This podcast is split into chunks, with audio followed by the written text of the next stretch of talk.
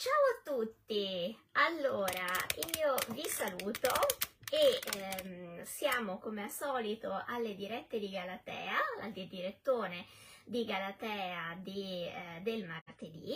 e questa sera, eh, come stiamo già facendo da qualche serata, le dirette di Galatea vanno anche su Instagram perché, eh, diciamo così, sto provando questa nuova modalità con il cellulare e il tablet riprendendoci vicendevolmente e mo vediamo eh, se riusciamo ad andare in contemporanea sui due canali. Io mi scuso con, te- con, i telespettatori su Instagram perché ieri quelli che hanno guardato la diretta, che peraltro è stata bellissima non tanto per me ma perché c'era Alessandro Vanoli, eh, che purtroppo però è successo un pasticcio, non so cosa sia successo, non ha salvato il video. Quindi in realtà su Instagram chi l'ha vista dal vivo eh, ha partecipato ad un evento non, non replicabile perché appunto non sono poi riuscita a mettere il video sul, sul canale, o meglio sul feed di Instagram. Quindi niente, ho promesso però, ho ottenuto la promessa da Alessandro che eh, verrà a trovarmi un'altra volta e quindi recupereremo in qualche modo con una nuova diretta. Eh, nel frattempo sapete che Instagram e Facebook stanno smanettando con, con, le impostazioni, per cui di giorno in giorno noi abbiamo questa fantastica cosa per cui ogni tanto scopriamo noi creator eh, che ci hanno cambiato le impostazioni e di conseguenza quello che ha sempre funzionato fino a pochissimi giorni fa ti accorgi che non funziona più adesso. Quindi eh, vediamo se questo accrocchio per adesso funziona. Siamo in diretta e quindi salutiamo gli amici di Instagram e saluto anche il gruppone oramai di eh, degli amici di Galatea che invece seguono le dirette praticamente da eh, più di tre anni perché le abbiamo cominciate prima della pandemia e abbiamo resistito veramente a tutto. A questo punto lo possiamo dire. Ehm, la, l'argomento di questa sera delle dirette, come avete visto, ehm, riguarda i cesaricidi. Dunque, l'altra settimana ci eravamo lasciati, ci lasciati ehm, raccontando in pratica, accennando alle lotte che poi scoppiano tra, eh, da un lato, Antonio e Ottaviano, che sono questi due alleati non alleati, perché diciamocelo francamente, sono due personaggi che non è che proprio siano, eh, come dire, eh, affiatatissimi tra di loro, anzi in realtà probabilmente non si possono sopportare, ma che cosa succede? Che devono comunque o dovranno comunque trovare un sistema per fare fronte comune, perché non dimentichiamoci che dall'altra parte ci sono i cosiddetti cesaricidi. Eh, io vi ricordo ovviamente che eh, tutto quanto vado a raccontarvi fa parte del mio nuovo libro, cioè io ve lo mostro qui, I lupi di Roma, che è uscito per giunti all'inizio di giugno e quindi lo trovate in tutte le librerie eh, e in tutti gli store online, anche in formato ebook, ehm, perché appunto è un nuovo libro ed è appena uscito ed è appunto la storia di, eh, si chiama, il sottotitolo è eh, Antonio contro Ottaviano. Ma in realtà un sottotitolo più centrato sarebbe eh, Tutti contro tutti, perché in realtà la morte di Cesare è stata una specie di Big Bang che ha scatenato improvvisamente, perché nessuno se lo aspettava, tutta una serie di... Ehm, di, di, di, antipatie anche personali e comunque di problemi che sono scoppiati eh, in una classe dirigente romana che in qualche modo fino a quel momento Cesare era riuscito nel bene o nel male a tenere sotto controllo. Eh, Cesare si era creato negli anni in Gallia e poi anche, diciamo, nel periodo delle guerre civili, una sorta di vivaio, di vivaio di persone che eh, di giovani, mm, anche meno giovani, in realtà non erano proprio tutti giovanissimi, eh, perché Antonio era della generazione successiva, Ottaviano era giovanissimo, aveva eh, 18 anni, ma erano persone di età abbastanza diverse che però lui in qualche modo aveva mh, mm, messo dentro a questo gruppone con l'idea di farne la nuova classe dirigente romana. Ed era convinto, grazie alla sua capacità, ehm, anche la sua capacità di seduzione forse, di tenerli uniti e di essere in qualche modo il collante. Va detto che Giulio Cesare pensava sicuramente di avere più tempo, cioè non pensava che sarebbe stato tolto di mezzo così all'improvviso. Quindi è ovvio che aveva probabilmente immaginato di poter fare questo lavoro eh, su più anni, di poter anche distribuire all'interno di questo gruppo eh, di persone le cariche di potere in maniera che mm, non scoppiassero invidie o perlomeno che fossero eh, in qualche modo gestibili e soprattutto aveva probabilmente sul lungo periodo l'idea di intanto allevarsi in casa questo nipote Marco Ottavio che intendeva appunto adottare ma che come abbiamo visto eh, quando Cesare muore non aveva assolutamente nessuna esperienza. Nessuna esperienza né di guerra perché era giovanissimo e non aveva partecipato non aveva neanche cominciato in realtà la carriera militare ma nemmeno nessuna esperienza politica perché noi sappiamo che all'interno all'interno della classe dirigente romana c'era questa sorta di percorso fisso che era il cursus honorum, che era una serie di cariche, quasi un cammino obbligato, che consentiva ai giovani romani di ehm, anche di fare proprio esperienza di varie branche dell'amministrazione dello Stato. Si cominciava come tribuni militari, quindi avendo un'esperienza di ufficiali eh, sul campo, poi si faceva il pretore, il questore, ehm, l'edile a Roma, che erano tutta una serie di cariche amministrative che si occupavano di diversi aspetti ehm, della gestione appunto dell'amministrazione civile, dell'amministrazione militare, eh, dell'amministrazione anche proprio della città, delle costruzioni, della manutenzione eh, delle strade e degli, e degli edifici, che non dimentichiamo era una cosa importantissima per lo Stato romano, perché noi sappiamo che i romani avevano questa grande capacità anche di costruire città, di tenere strade in efficienza per muovere le truppe, quindi ogni tappa del cursus honorum era pensata come una sorta di gavetta che portava poi, eh, ovviamente non tutti, ma i più ricchi e forse anche quelli che si erano dimostrati più svegli,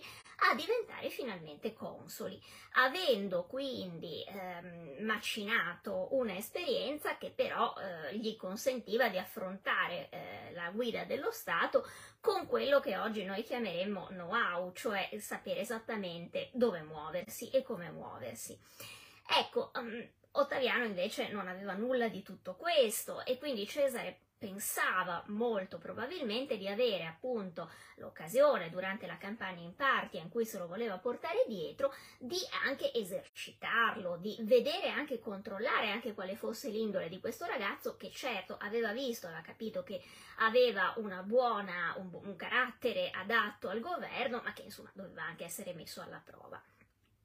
All'interno del suo gruppo dirigente, degli ufficiali che lo avevano seguito in Gallia, eh, delle persone con cui aveva avuto a che fare anche a Roma prima di andare in Gallia o dopo quando era tornato, Cesare aveva selezionato un gruppo dirigente, anche se, come vi ho detto l'altra volta, da questo gruppo dirigente forse era stato anche un po' deluso, perché si era reso conto che soprattutto il nucleo dei cesariani duri e puri, quelli che si era tirato su dalla Gallia in poi, ehm, avevano molto sofferto eh, delle scelte che Cesare aveva fatto eh, nel corso del suo periodo in cui aveva ottenuto il potere assoluto a Roma. Eh, erano romani loro e pensavano alla romana, cioè e alla romana era che quando uno finalmente arrivava al potere prendeva tutto come l'asso piglia tutto. Eh, quindi non capivano perché invece Cesare stesse perseguendo una politica in fondo molto diversa, una politica che oggi diremmo di eh, grande coalizione, forse di ehm, un tentativo di eh, superare quelli che erano stati i limiti delle guerre civili. Giulio Cesare infatti non fa proscrizioni, ma non si limita soltanto a non ammazzare gli avversari, cerca anzi di ehm, calamitarli, di ehm, sedurli, come era tipico proprio del carattere di Cesare, per portarli a sé. E vengono eh, integrati all'interno di questo gruppo dirigente che lui sta eh, creando in pratica, perché anche coloro che si sono schierati con Pompeo, come Bruto, come Cassio, come tanti altri, ma come anche in parte lo stesso Cicerone, in brevissimo tempo, eh, quasi in maniera fulminea per quello che riguarda Bruto, ma come sappiamo lui era parecchio ammanicato per via della mamma Servilia che era l'amante storica di Giulio Cesare, ma anche gli altri in sostanza nel giro di pochi mesi vengono perdonati, ma non si limita a perdonarli, come, che già era un atto abbastanza mh, improvviso e, e, incomprensibile per i romani, perché loro erano abituati con Sille Mario che insomma se eri stato un loro nemico ti ammazzavano e basta, ti mettevano nella lista di proscrizione ed era finita lì. No, lui non solo non li uccide, li lascia vivere, ma eh, addirittura permette loro di rientrare in politica, permette loro di rientrare in politica, gli affida delle cariche anche di una certa importanza eh, per cui all'interno del eh, gruppo, diciamo così, dei cesariani di ferro c'è un forte malcontento, un forte malcontento che come abbiamo visto l'altra volta probabilmente mm, prende la forma di una congiura, anche se noi non siamo bene in grado di capire né in quale momento né esattamente eh, con quali fini esatti. Certamente il, uno degli, um, delle persone che si è più sentito offeso e che si è più sentito tradito dalle scelte di Giulio Cesare è Caio Trebonio. Caio Trebonio è il personaggio che seguiremo anche durante questa sera, perché è un personaggio molto interessante. Eh, innanzitutto Caio Trebonio è un homo novus, vuol dire che eh, proveniva questo, questo ragazzo, perché quando inizia la sua carriera con Giulio Cesare è davvero molto giovane, scusate io intanto cerco di sistemare la luce che ogni tanto sfarfalla, spero che non si veda. Ok, allora, questo personaggio, quindi Caio Trebonio, che aveva fatto parte della prima schiera di giovani che aveva seguito Cesare in Gallia, e va detto che era un personaggio abbastanza diverso da quelli che facevano parte dello Stato Maggiore di Giulio Cesare, perché era un homo novus, quindi la sua famiglia non aveva alle spalle ehm, altri personaggi che fossero arrivati a, eh, a, a rivestire delle cariche a Roma e ad entrare in Senato.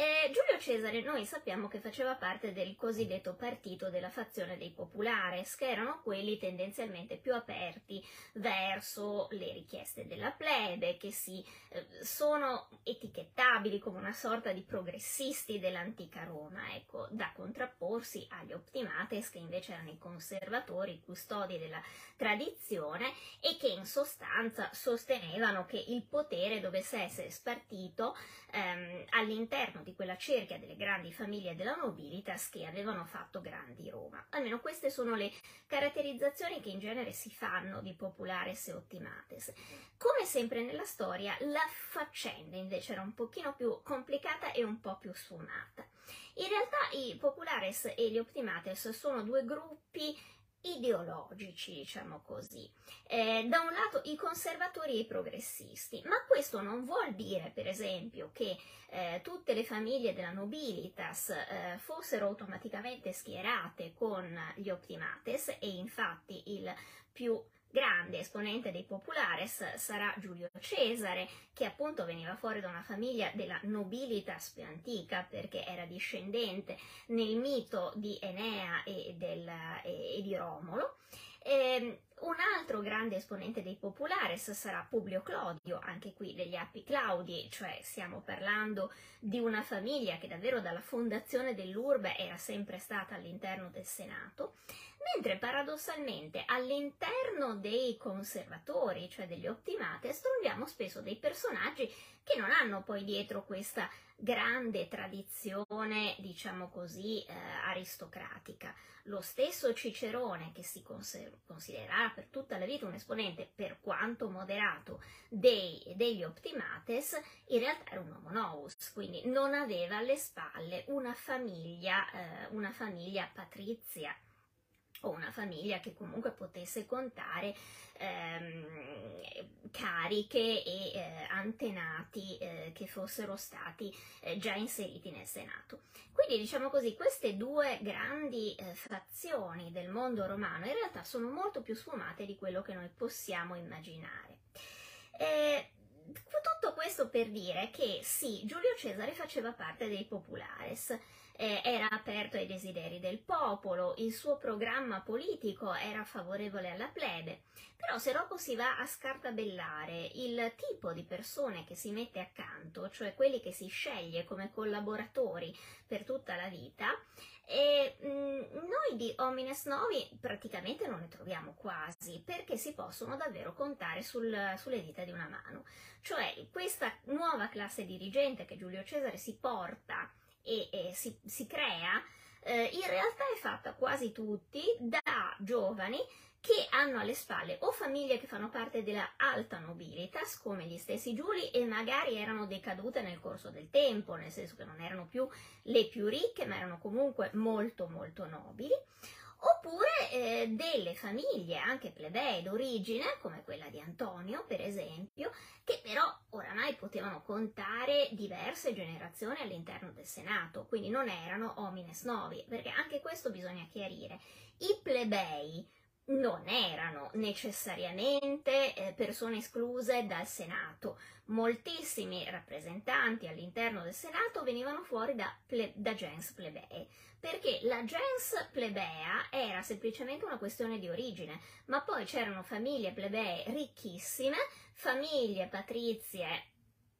non tanto ricche addirittura decadute e povere, come potevano essere per esempio quella di Silla e quella di, dello stesso Catilina e anche in parte quella, il ramo delle, dei Giuli di Cesare che appunto erano nobilissimi ma erano abbastanza poveri rispetto alle, eh, alle medie del, dei senatori dell'epoca. Quindi tenete conto che all'interno del gruppo di giovani che Cesare si era selezionato c'erano pochissimi che venivano, diciamo così, dal niente. Quasi tutti erano comunque giovani ricchi o membri della nobilitas senatoria di famiglie patrizie che magari non avevano avuto l'occasione nel, per colpa della cricca dei, degli optimates di uh, ottenere eh, successo o di arrivare magari alle più alte cariche dello Stato, ma certo non erano dei signori nessuno.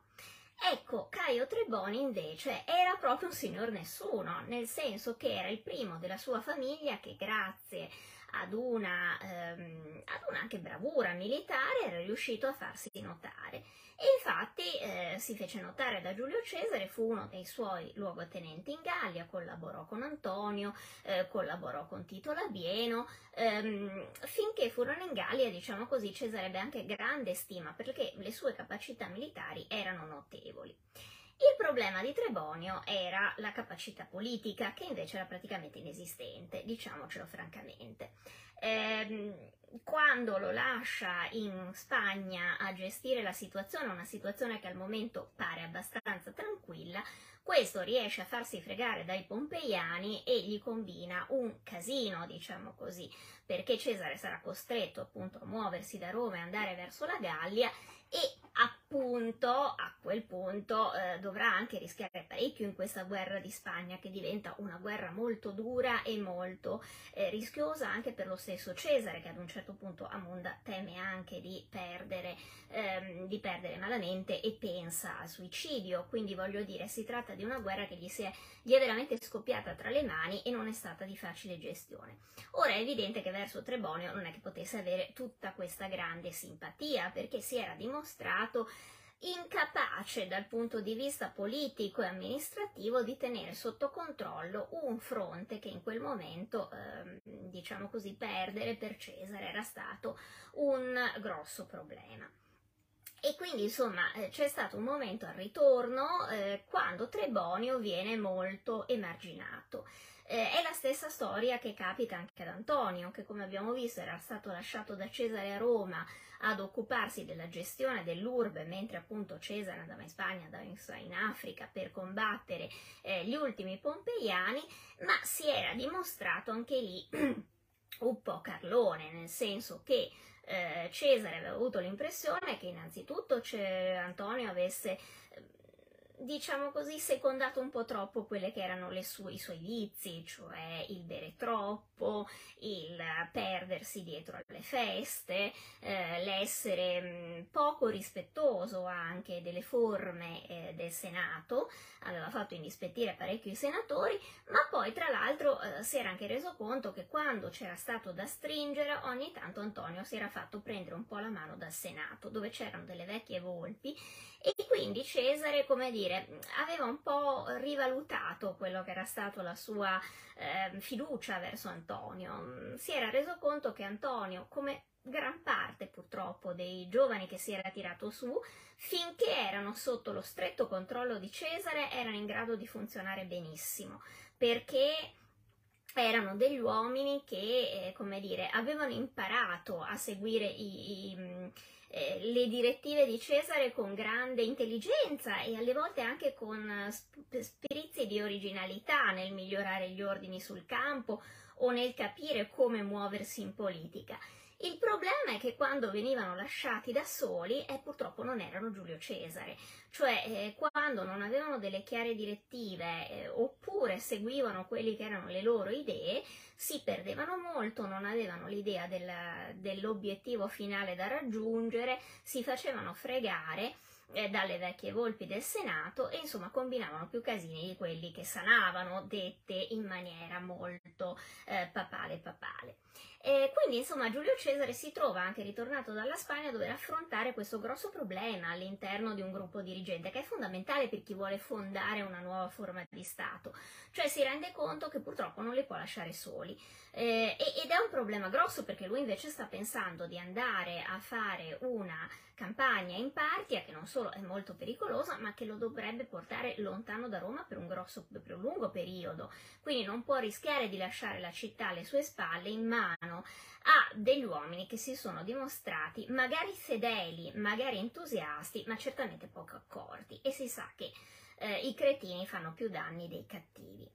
Allora, cosa succede? Che il nostro amico eh, Treboniano, eh, Trebonio, scusatemi, non Treboniano, che invece è un giurista di Giustiniano, abbiate pazienza ogni tanto, io inca- mi incarto con, con i due personaggi. Trebonio appunto si rende conto che Giulio Cesare ha perso un po' la stima che aveva di lui e probabilmente, visto che dalle fonti sembra quasi un personaggio un po' passivo-aggressivo, di quelli che non si rendono mai conto che hanno combinato loro un disastro e cercano e si sentono invece sempre vittima di, di grandi discriminazioni, reagisce da par suo, cioè mette il muso a Giulio Cesare, dopodiché probabilmente comincia anche a pensare di vendicarsi o di farlo fuori e comincia ad avere una serie di frequentazioni molto molto pericolose. Eh, cerca un approccio con Antonio, proprio perché anche Antonio aveva subito la stessa sua sorte, cioè era stato in parte emarginato da Giulio Cesare per i suoi errori, gli accenna nel corso di, una,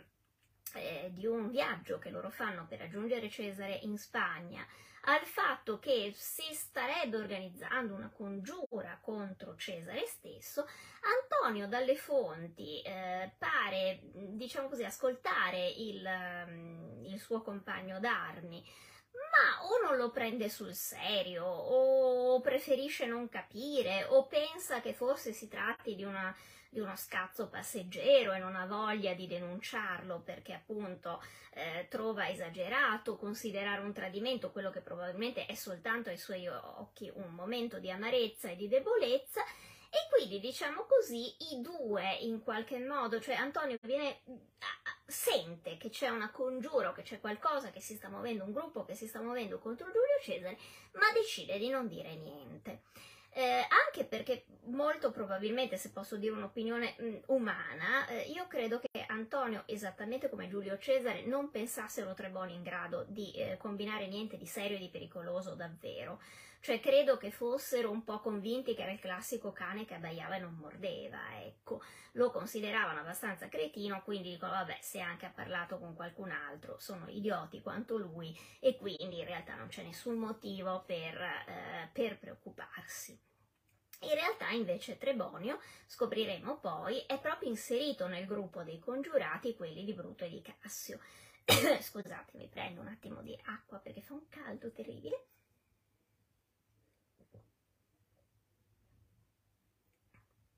Fa parte quindi Trebonio, il nostro amico Trebonio, di questo gruppo di congiurati che poi riuscirà invece proprio ad uccidere Giulio Cesare e quindi anche in questo caso si tratta di un clamoroso errore di valutazione sia da parte di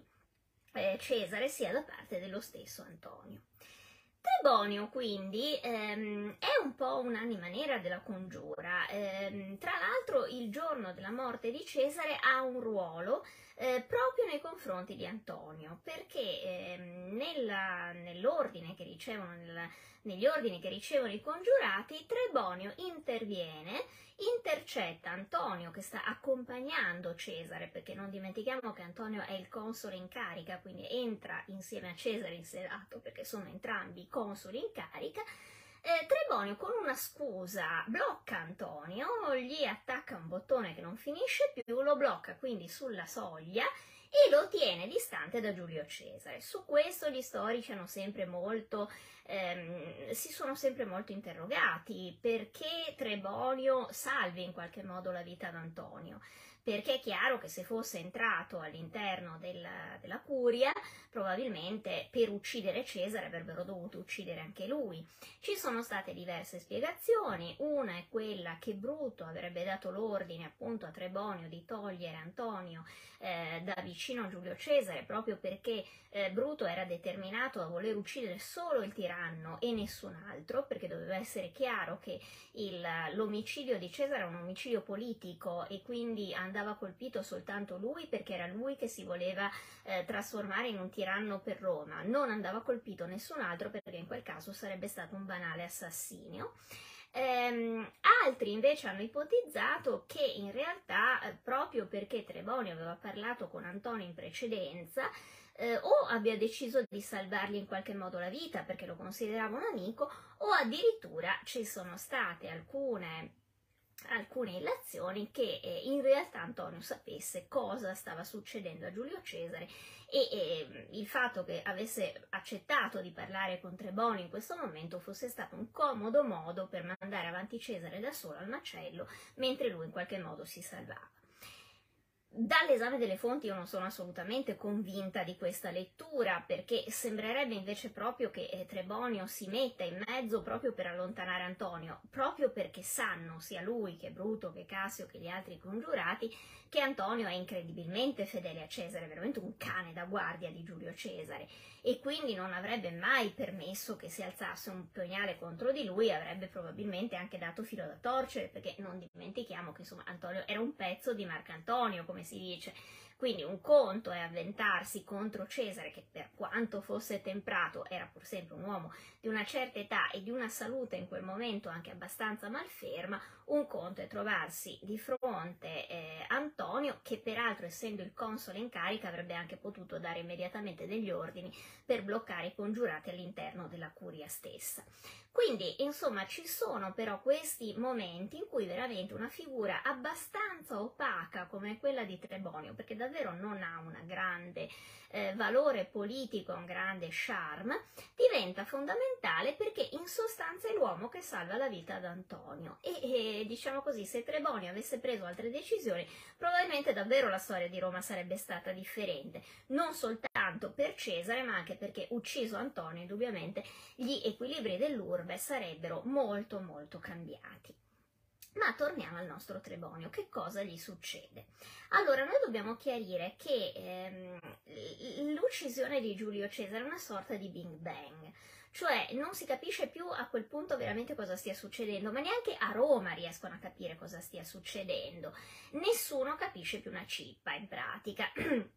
Nei mesi successivi anche se noi nei libri di scuola vediamo sempre scritto che comunque eh, Antonio prende il potere, viene ristabilita la legalità e i cesaricidi vengono via via emarginati, la cosa non è assolutamente né così cristallina né così veloce e, eh, soprattutto non è neanche così limpida, cioè non è che vengano poi così emarginati e che siano immediatamente allontanati dal potere. In realtà c'è un momento di grande confusione, i primi giorni decisamente, in cui veramente nessuno capisce più nulla, non si capisce chi ha in mano le leve del potere, chi ha il potere di fare qualcosa, chi, eh, chi fa parte anche della congiura, perché poi immediatamente dopo la morte di Giulio Cesare, ovviamente nessuno sa anche di preciso chi ha aderito alla congiura o chi no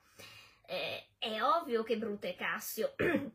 diventano un po' i frontman di questa cospirazione, ma come abbiamo visto ci si rende conto all'interno del partito dei cesariani che mentre Bruto e Cassio tutto sommato potevano essere sospetti perché erano due ex pompeiani, quindi insomma che avessero ucciso Cesare poteva essere comprensivo, ma in realtà Trebonio era un cesariano di ferro, eh, e soprattutto l'uomo che aveva portato fisicamente Giulio Cesare in Senato, perché quella mattina Cesare doveva andare in Senato ma non si sentiva bene, quindi a metà mattina sembra quasi che abbia cambiato idea, sta quasi per mandare eh, appunto ad Antonio l'ordine di, eh, di, avvisare il Tene Senato che non se la sente perché eh, probabilmente aveva avuto durante la notte un attacco di epilessia.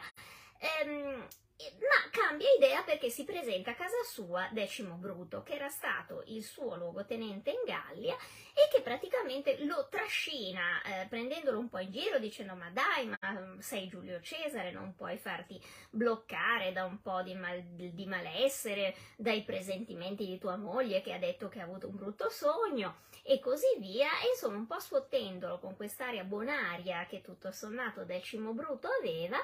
ehm, convince Cesare ad andare in Senato e eh, in sostanza Decimo Bruto è davvero l'assassino, diciamo così, di Cesare, perché è quello che proprio lo porta fisicamente in Senato e lo fa apposta perché si scopre che lui è insieme ai Cesaricidi. Quindi è un tradimento, quello di Decimo Bruto, davvero pesantissimo, perché era un uomo che ehm, addirittura, come si vedrà quando poi verrà aperto il testamento di Giulio Cesare, Cesare aveva indicato fra i suoi eredi, quindi era un uomo di cui si fidava ciecamente. Ora voi capite che in quel momento, quando Cesare viene ucciso, davvero a Roma nessuno capisce più niente. E anche all'interno delle eh, file dei cesariani c'è una confusione enorme. Eh, ci sono anche degli uomini che hanno un um, atteggiamento assolutamente incomprensibile e imprevedibile. Uno di questi è Cornelio Dolabella. Cornelio Dolabella era il genero di Cicerone, ehm, diciamo così, era stato un genero che Cicerone aveva odiato abbastanza, perché non, non l'aveva scelto lui, era stato un capriccio della figlia, eh, della figlia Tulliola, che però si era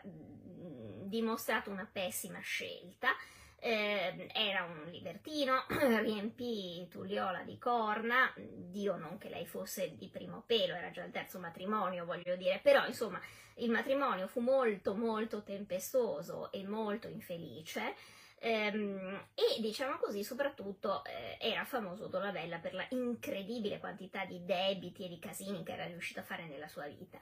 Nonostante questo era divenuto però uno degli uomini eh, di punta del gruppo dei cesariani, perché quando era scoppiata la guerra civile lui si era chiaramente schierato con Giulio Cesare, poi era stato uno degli uomini che hanno combattuto con Pompeo, ehm, contro Pompeo, scusatemi, al fianco di Giulio Cesare, quindi un uomo che si era dimostrato anche se non un grande stratega militare, un uomo decisamente fedelissimo e lo era rimasto fino a quel momento. Ma quando Cesare viene ucciso ha mm, il colpo d'ala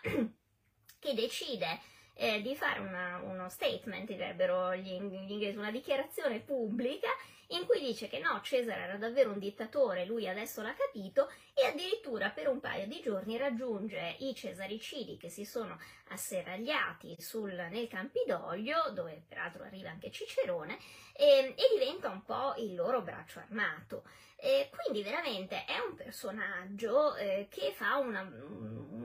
diciamo così, una svolta di 180 gradi Eh, peraltro un personaggio che, diciamo così, forse aveva anche dei motivi personali ehm, non propriamente legati solo alla politica per scegliere questa improvvisa svolta verso i cesaricidi. Diciamo così che nel momento in cui Cesare muore e l'unica autorità in città rimane Antonio, perché è console in quel momento, quindi è l'unico che è ancora una carica eh, ufficiale della Repubblica Romana, e non dimentichiamo che i romani sono veramente molto attenti a queste cose di legalità, quindi il fatto che eh, Antonio sia comunque il console è importante, eh, però Dolabella con Antonio aveva un conto aperto eh, che non era un conto politico, era un conto eh, personalissimo, era una faccenda di corna. Cioè Dolabella, abbiamo detto, era un libertino e ad un certo punto aveva sedotto Antonia, che era la moglie di Anto- l'ex moglie di Antonio. Antonio li aveva scoperti, aveva ripudiato la moglie,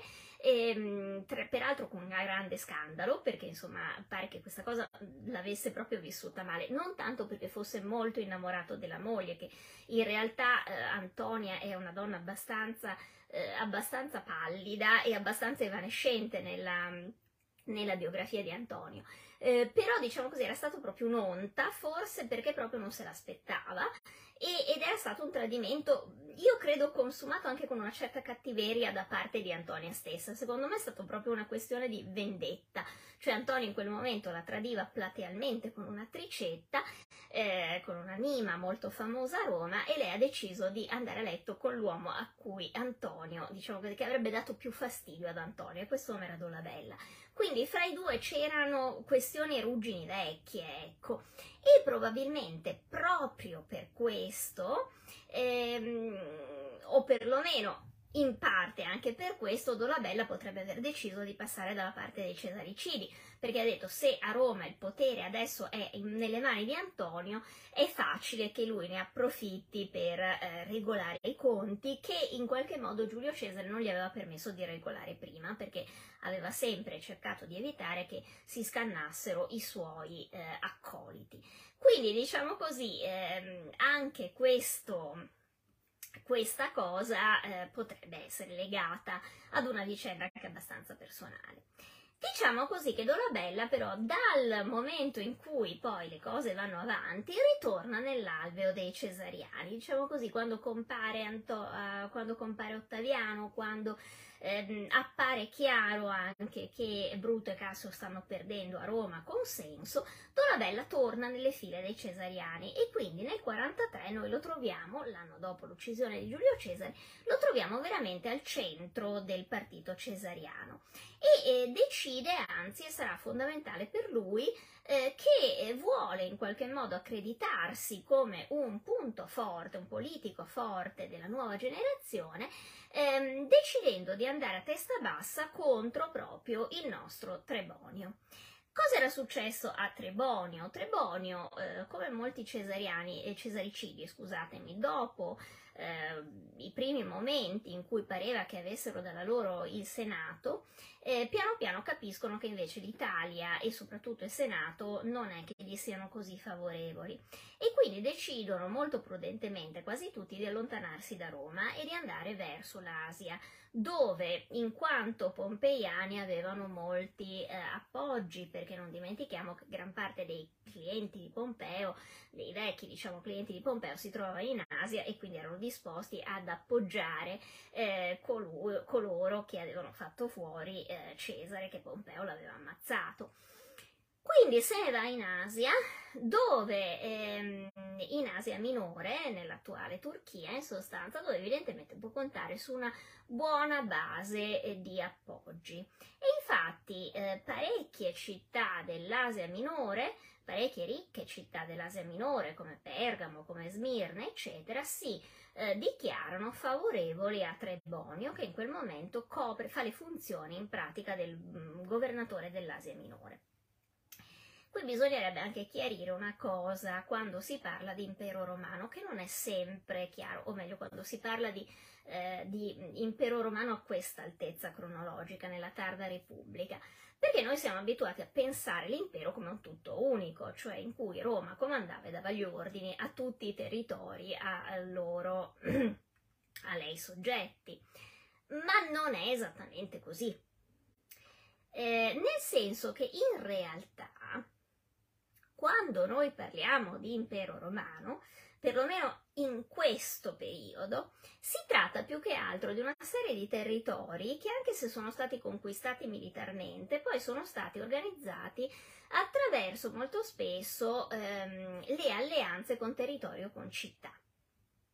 Quindi, eh, che cosa succede? Che le singole città, per esempio della Bitinia, dell'Asia Minore, eccetera, sono in sostanza alleate socie di Roma. Il che vuol dire che quando ci sia un periodo di forte turbolenza in cui non si capisce un accidente cosa stia succedendo a Roma, come in questo momento qui, si sentono anche abbastanza libere di scegliere con chi o da chi prendere ordini. E quindi in sostanza le guerre ehm, in questo caso diventavano anche molto logoranti perché eh, poteva succedere che oltre a combattere contro l'avversario,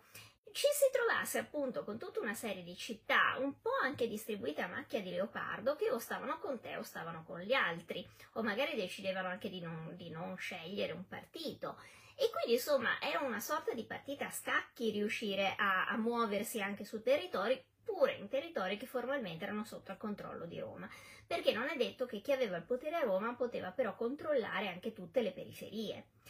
Allora, nell'Asia minore, per esempio, ehm, i pompeiani erano fortissimi, Bruto e Cassio erano conosciutissimi e apprezzati e Trebonio a quanto pare aveva degli ottimi agganci nell'area dell'Asia minore. Quindi parecchie città si, ehm, diciamo così, che lo appoggiano. E a questo punto Cornelio Dolabella si fa nominare mh, proconsole per l'Asia Minore e decide di andare a stanarlo, perché ha deciso che eh, la sua missione numero uno deve essere proprio quella di farla pagare ai, eh, agli assassini di Giulio Cesare e si comincia la lista proprio da Crebonio. Cosa fa Dolabella? Dolabella, diciamo così, non era forse un comandante militare geniale e forse non era neanche un politico di prima, eh, di prima grandezza, ma era un uomo molto molto furbo e quindi sa benissimo come giocarsi, eh, giocarsi certe cose. Quindi che cosa fa? Manda un suo inviato in Asia Minore che si chiama Marco Ottavio, non c'è nessuna parentela con Ottaviano, è semplicemente una coincidenza onomastica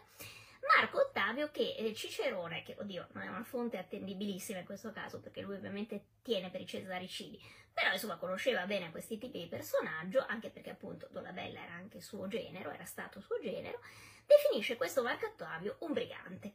Cioè era un intrallazzone, un personaggio eh, decisamente poco eh, trasparente, aveva una pessima fama a Roma, ma era incredibilmente furbo e incredibilmente sveglio. Quindi viene mandato con eh, l'esplicito eh, compito di, ehm, noi in Veneto diremmo supiar sotto, cioè di mettere zizzania fra le varie città, di colpire in maniera molto determinata quelle che si siano ribellate per fare un po' il poliziotto cattivo e il poliziotto buono. Marco Ottavio era il poliziotto cattivo, Dolabella doveva fare la parte del poliziotto buono disposto poi a trattare con le città per proteggere dalle cattiverie e dalle, e dalle ritro, ritorsioni di Marco Ottavio.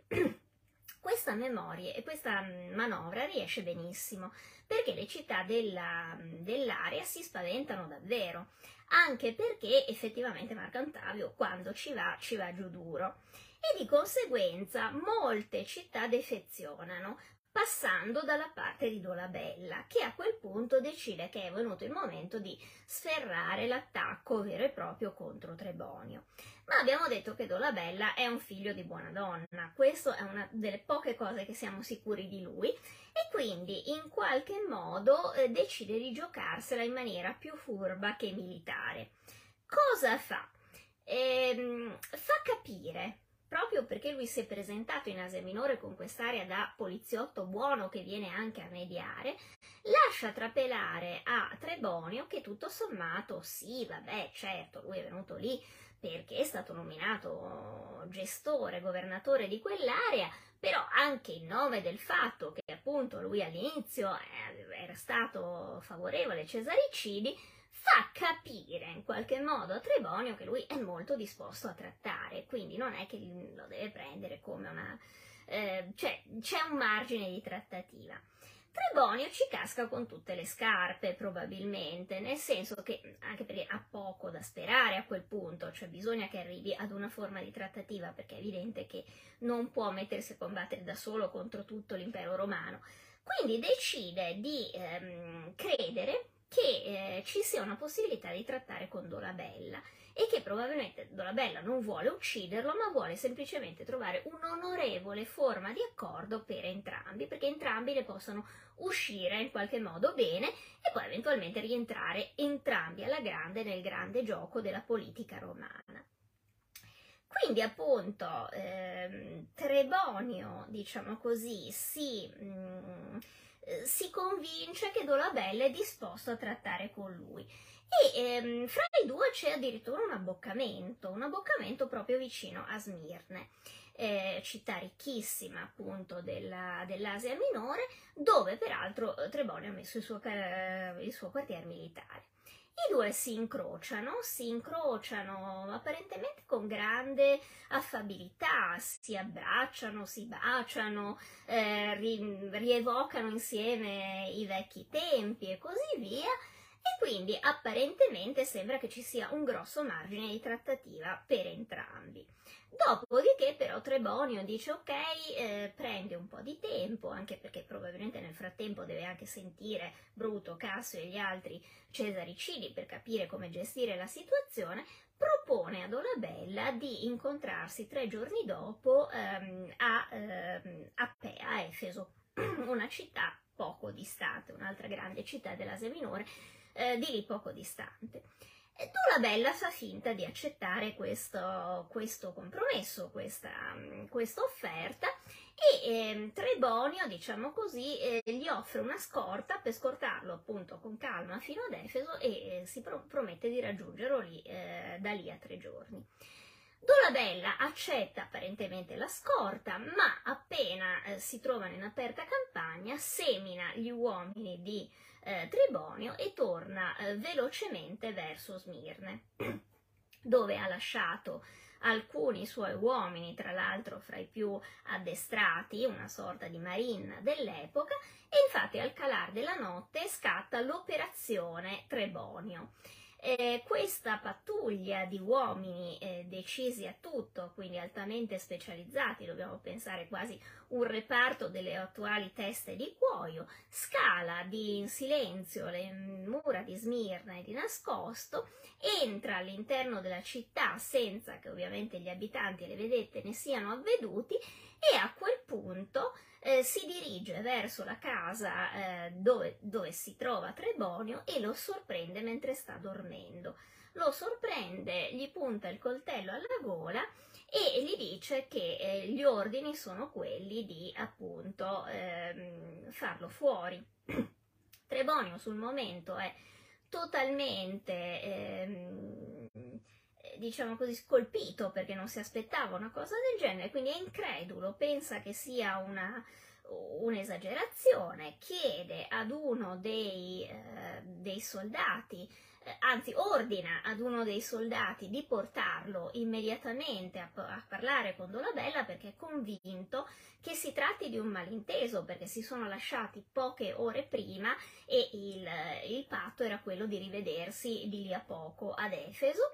Ehm, ma appunto il soldato, il centurione di questa pattuglia speciale taglia letteralmente la conversazione, nel senso che gli dice sì sì ti porto da Trebonio, ma la tua testa rimane qui e zacchete gli taglia di netto la testa.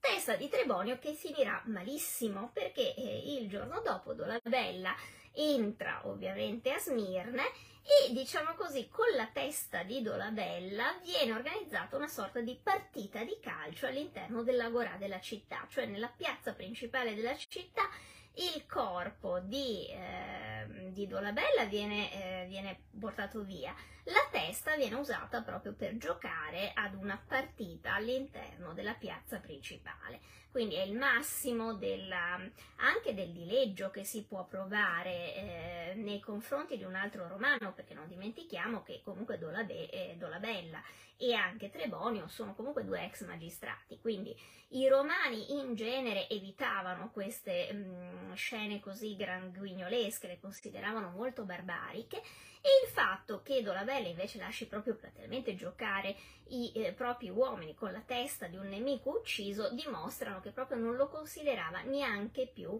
un essere umano degno di un minimo rispetto, non lo considerava nemmeno più un cittadino romano degno di un qualsiasi rispetto.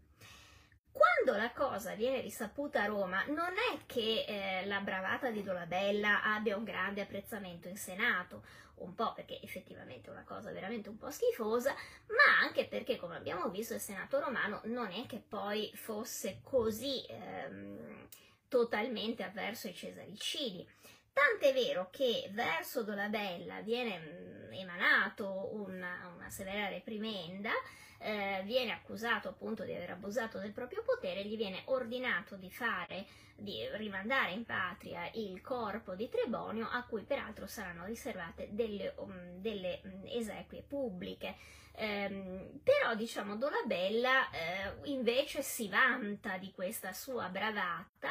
eh, perché eh, usa un termine molto particolare, dice che lui è veramente l'ultore, cioè il vendicatore della eh, morte di Cesare e lascia capire che quello di Trebonio è il primo passo perché diciamo è il primo dei cesaricidi che verranno uccisi ma che eh, è determinato lui stesso a perseguirli tutti quanti.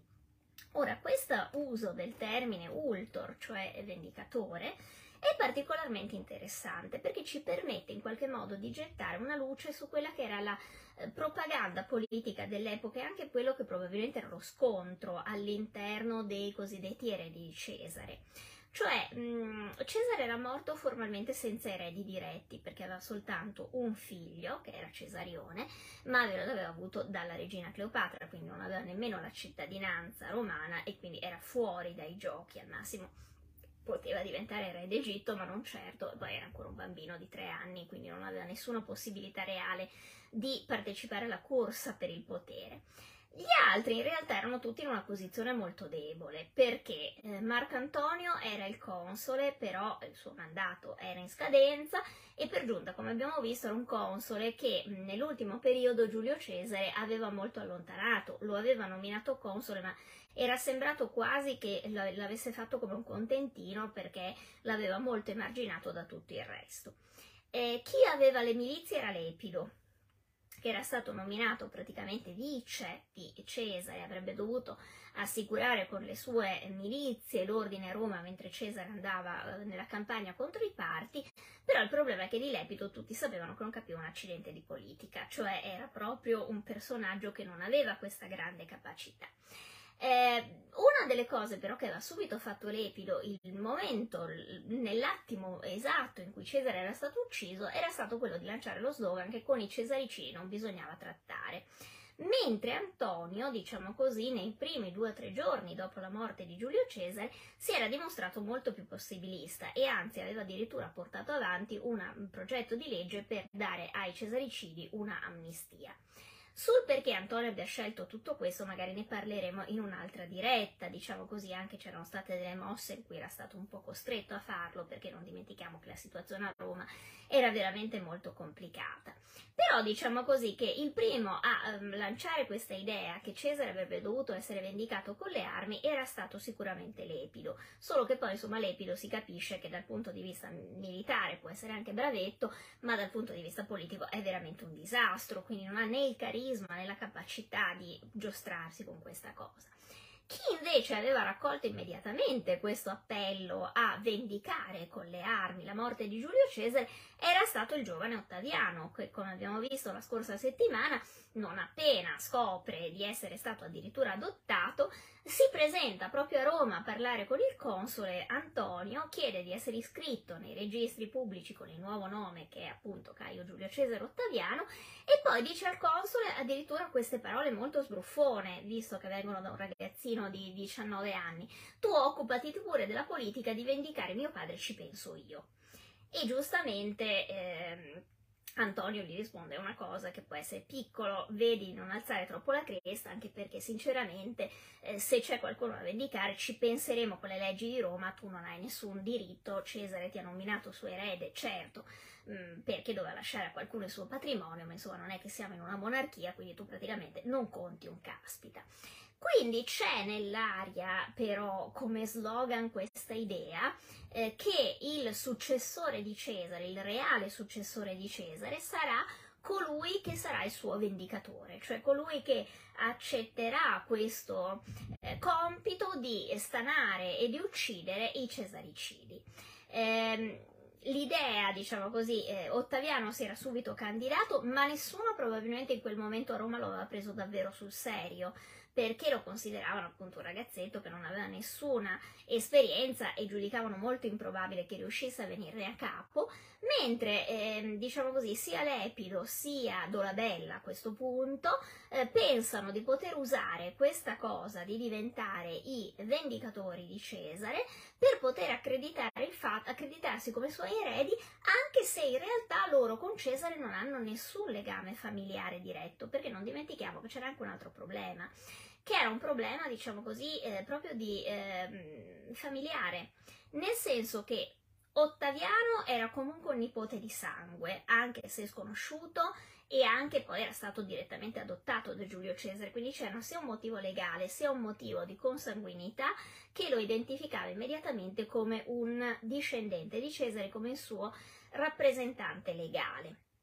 ma anche Antonio era in qualche modo legato a vincoli di parentela da Giulio Cesare, perché Antonio era un, un cugino di Cesare, nel senso che la madre di Antonio era una Giulia. Eh, quindi diciamo così che Antonio e, um, potesse essere considerato anche un erede di sangue di Giulio Cesare era comunque un'ipotesi da tenere in considerazione. E allora non è strano che sia Ottaviano, immediatamente dopo aver accettato di essere diventato il figlio di Giulio Cesare, quindi tramite adozione, calchi l'idea che per diventare l'erede legittimo di Cesare bisogna vendicarlo, proprio perché invece Antonio nel primo momento si era mostrato molto tiepido nei confronti dei cesaricidi, sia addirittura Dolabella e Lepido, che invece non hanno nessun legame di sangue con Giulio Cesare, per riuscire ad accreditarsi come due possibili eredi, giocano proprio questa cosa, questa carta della vendetta del, del, dell'omicidio di Cesare, come dire, se i suoi eredi diretti sono incapaci di vendicarlo, perché Antonio è chiaro che eh, ne, ha, ne avrebbe avuto la possibilità eh, sul momento, ma non l'ha fatto, e Ottaviano è un pimpiripicchio giovane che non ha le forze per poterlo fare, allora gli eredi di Cesare saremmo noi, eh, saremo noi che anche se non abbiamo nessun legame di sangue con lui, mm, stabiliremo una sorta di legame, diciamo così, ehm, di legame ideale attraverso questa idea che noi saremo i suoi vendicatori, coloro che uccideranno ad uno ad uno i suoi assassini. E questa è una cosa interessante perché spiegherà invece perché subito dopo Antonio comincerà una lotta senza quartiere e anche molto pericolosa per diventare il eh, vendicatore e l'uccisore dell'altro grande responsabile della morte di Cesare, perché subito dopo Trebonio vedremo che si aprirà la caccia a Decimo Bruto. Ma di questo parleremo in una successiva diretta. Ora io adesso intanto vi ricordo che eh, su Spotify potrete trovare anche il podcast delle dirette di Galatea che cura una mia eh, ascoltatrice che ringrazio tantissimo perché io non sarei in grado di tirare fuori l'audio e di fare i podcast, quindi li ringrazio moltissimo, però so che lo potete trovare, credo che la metta su ogni settimana, io la eh, ripeto, la ringrazio tantissimo perché è una cosa che io non so, non saprei neanche da dove cominciare, ma lei ci riesce benissimo, quindi li trovate anche su Spotify se volete ascoltare i podcast di Galatea. E ehm, leggo un po' di vostre domande se qualcuno le ha fatte perché appunto mentre eh, spiegavo non ci riesco e, e cerco anche di rispondere. Eh, quindi tanto saluto e ringrazio tutti coloro che eh, hanno partecipato alla diretta. Io spero oggi di riuscire a metterla su Instagram. Nel caso sappiate che non sono io, ma è che proprio non riesco a capire cosa diavolo combino che non si salvano i, i filmati. Dunque, su Instagram mi pare che non ci siano domande, perché non ne vedo, quindi se, non, se mi sono persa qualcosa mi scuso. Mentre qui, dunque, io saluto tutti quelli che mi salutano, tutti quelli che si sono collegati, della Iris che mi dice anche qui canicola, eh sì lo so, è canicola dappertutto, siamo nelle mani di cose Caronte, Lucifero, che cos'è sta roba, sto, anti, sto anticiclone africano che ci sta veramente tormentando. Stamattina ha anche piovuto per circa 20 minuti, sembrava che fosse arrivata una, una temperatura decente e poi invece siamo ripiombati nel, nel, nel caldo più terribile. Io francamente non vedo domande, quindi non so se sia perché vi ho annoiato talmente tanto, ah, però c'è un prof ti amo, grazie. Eh, grazie, sono, sono, sono, sono, ricambio, cosa vuoi che ti dica. E, ehm, quindi o, o ho talmente ammazzato che non avete, fatto, non avete la forza o per me o per il caldo di fare domande, in ogni caso se ve ne vengono in mente dopo potete aggiungere nei commenti e io cerco di rispondere in qualche modo. Vi ricordo, per chi non l'ha ancora comprato, che appunto in libreria potete trovare I lupi di Roma, Antonio contro Ottaviano, che, eh, dove troverete raccontate ovviamente tutte queste cose che vi dico e anche molto di più. E visto che a questo punto sono le 21.59, quindi sono di una perfetta, eh, perfettamente in orario, vi saluto e vi rimando alla prossima settimana dove se tutto va bene, forse faccio anche la diretta su Instagram a lunedì, però vi giuro, devo capire bene come funziona sta roba. Io intanto vi saluto, state bene, state caldamente bene e ci vediamo prossimamente su questi schermi e anche su Spotify con il podcast. Ciao a tutti! Ciao ciao ciao!